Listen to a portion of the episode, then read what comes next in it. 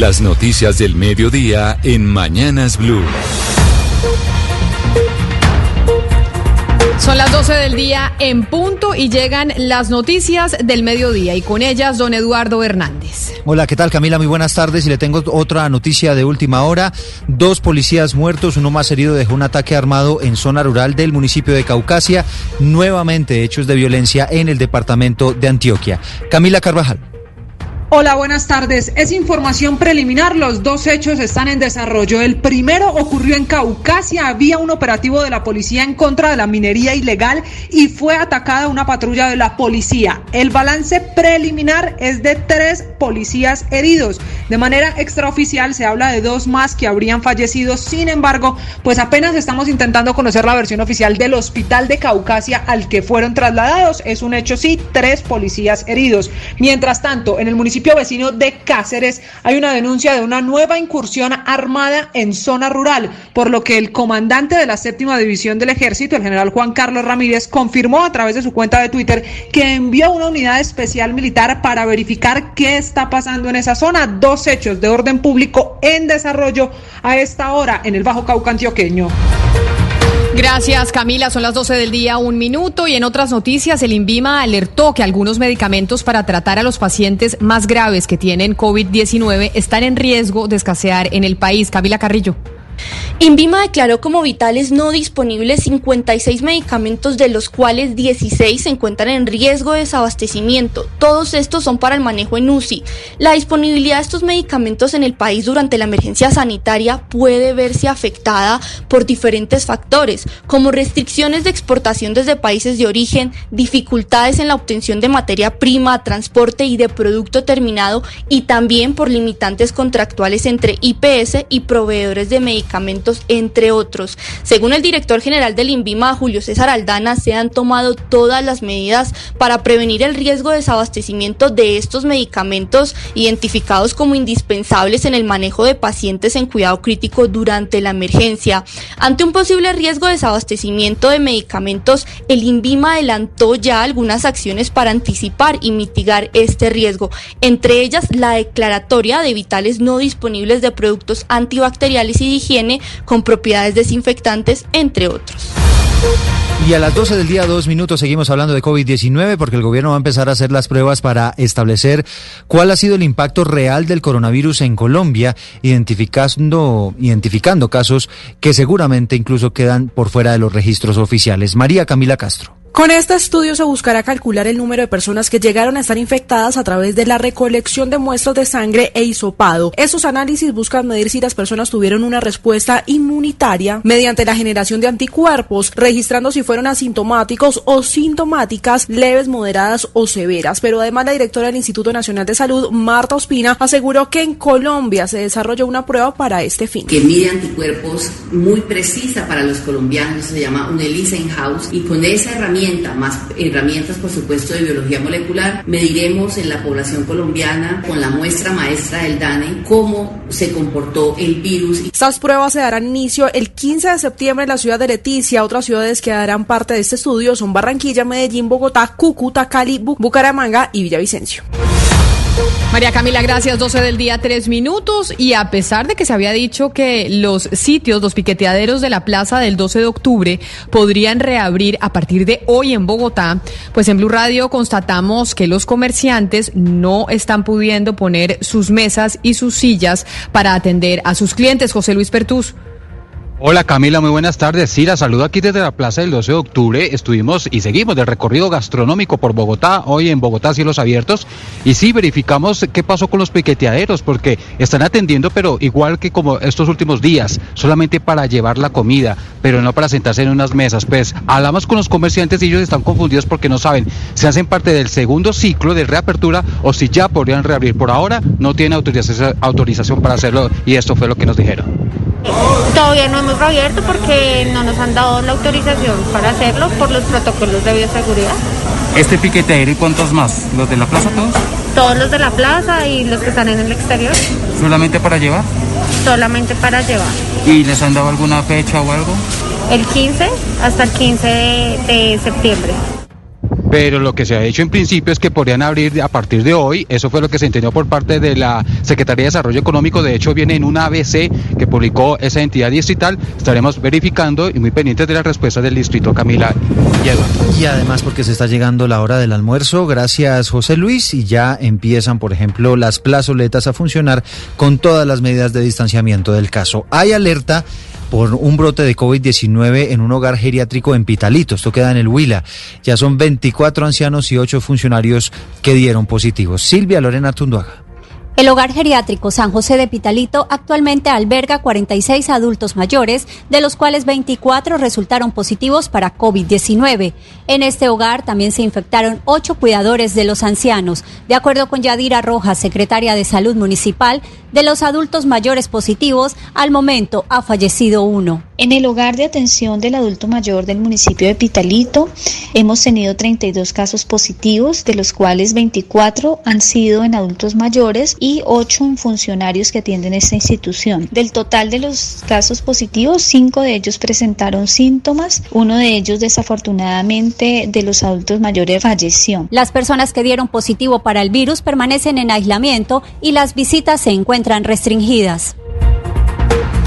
Y ahora nos vamos para la universidad, porque las directivas de la Universidad Pedagógica advirtieron que los estudiantes que han permanecido en las instalaciones de la calle 72 se han rehusado a recibir acompañamiento médico. Uriel Rodríguez.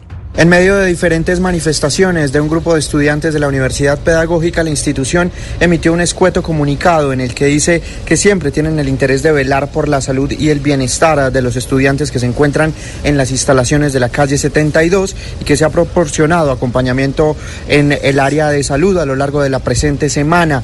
Dice la universidad que esta ha sido rechazada sin permitir ningún tipo de valoración y que ellos argumentan que dichas ayudas son comunicadas a la comunidad en general y que asimismo durante el proceso en mención expresan su voluntad de no recibir ningún otro tipo de acompañamiento o aporte. Hablando de otros asuntos, les contamos que el ministro de Defensa, Carlos Holmes Trujillo, dijo que no le gusta la idea de que los militares y los policías puedan participar en política. Eso a propósito del proyecto de ley que fue radicado en el Congreso por su partido el Centro Democrático, con el que se pretende una vez más que los miembros de la fuerza pública puedan votar. Palabras del ministro. Yo no estoy de acuerdo con el proyecto. A la fuerza pública hay que preservarla y una manera de golpear muy severamente lo que es la cohesión de la fuerza pública sería abrir la puerta para que éstas puedan participar en política y puedan acudir a votar. ¿Usted se imagina las campañas en los cuarteles, las campañas en las estaciones de policía? Si hay alguna tradición importante que el país tiene, es la de que la fuerza pública es institucional. 12 del día, 8 minutos y nos vamos ahora, después de escuchar la voz de Carlos Holmes Trujillo, ministro de la Defensa, sobre el proyecto de ley que busca que los militares puedan participar en política. Vámonos a Risaralda, porque allá hay alerta en la mitad de sus municipios. ¿Por qué? Porque las lluvias ya comenzaron a provocar desbordamientos de algunas quebradas, especialmente en el occidente del departamento. La información la tiene Freddy Gómez. En el 50% de los municipios en el departamento de Risaralda hay alerta por las lluvias que se vienen presentando en las últimas 72 horas. Guática y Dos Quebradas son los municipios más afectados. Alfredo Muñoz, director de la Defensa Civil en el departamento de Risaralda. Por las lluvias que se vienen registrando en el departamento de Risaralda, se presentan alguna afectación en el municipio de Guática, en el corrimiento Santa Ana, donde resultan afectadas tres viviendas por inundación, igualmente pérdida de enseres.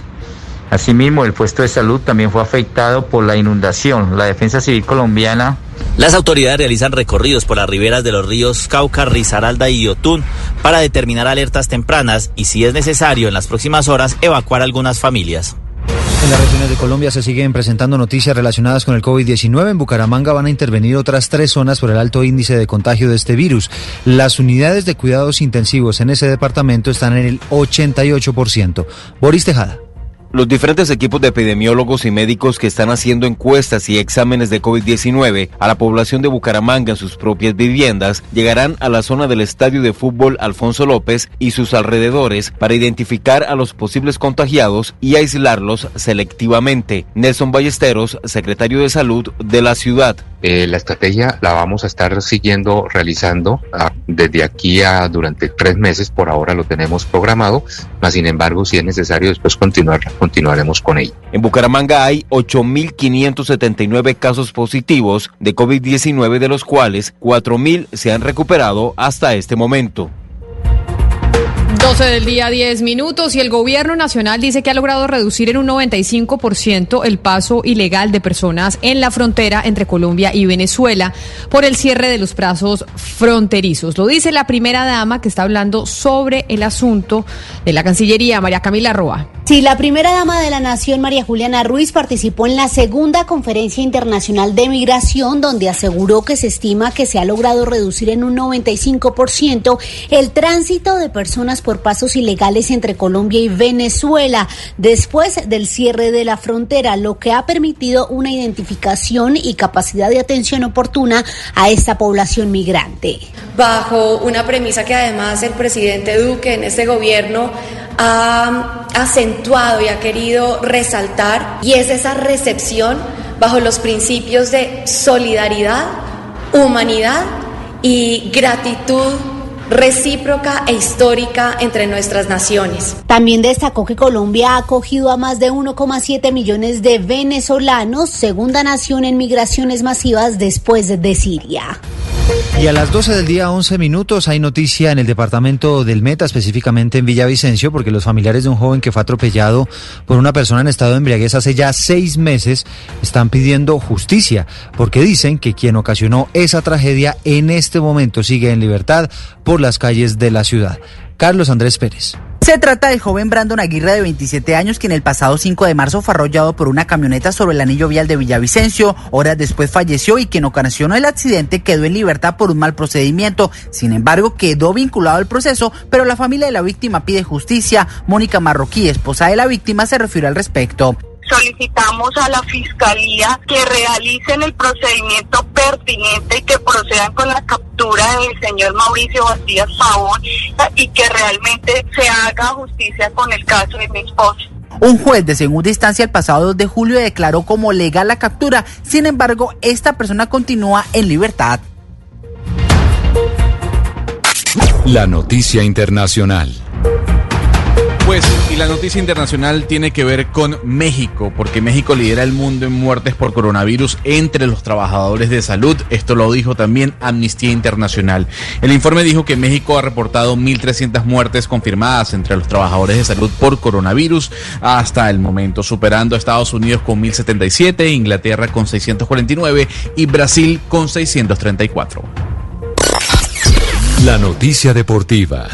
La noticia deportiva llega desde la ciudad de Nueva York, desde la capital del mundo, donde los tenistas colombianos Juan Sebastián Cabal y Robert Farah ganaron su primer partido del abierto de los Estados Unidos tras vencer en 59 minutos de partido a la pareja del francés Roger Bacelán y Jürgen Meltzer, parciales de 6-3 y 6-4. Así comienza de manera exitosa la defensa del título de los colombianos obtenida en ese mismo escenario en el 2019. Para la ronda de octavos de final aún no tienen definidos los rivales, pues en este momento se están jugando ese paso.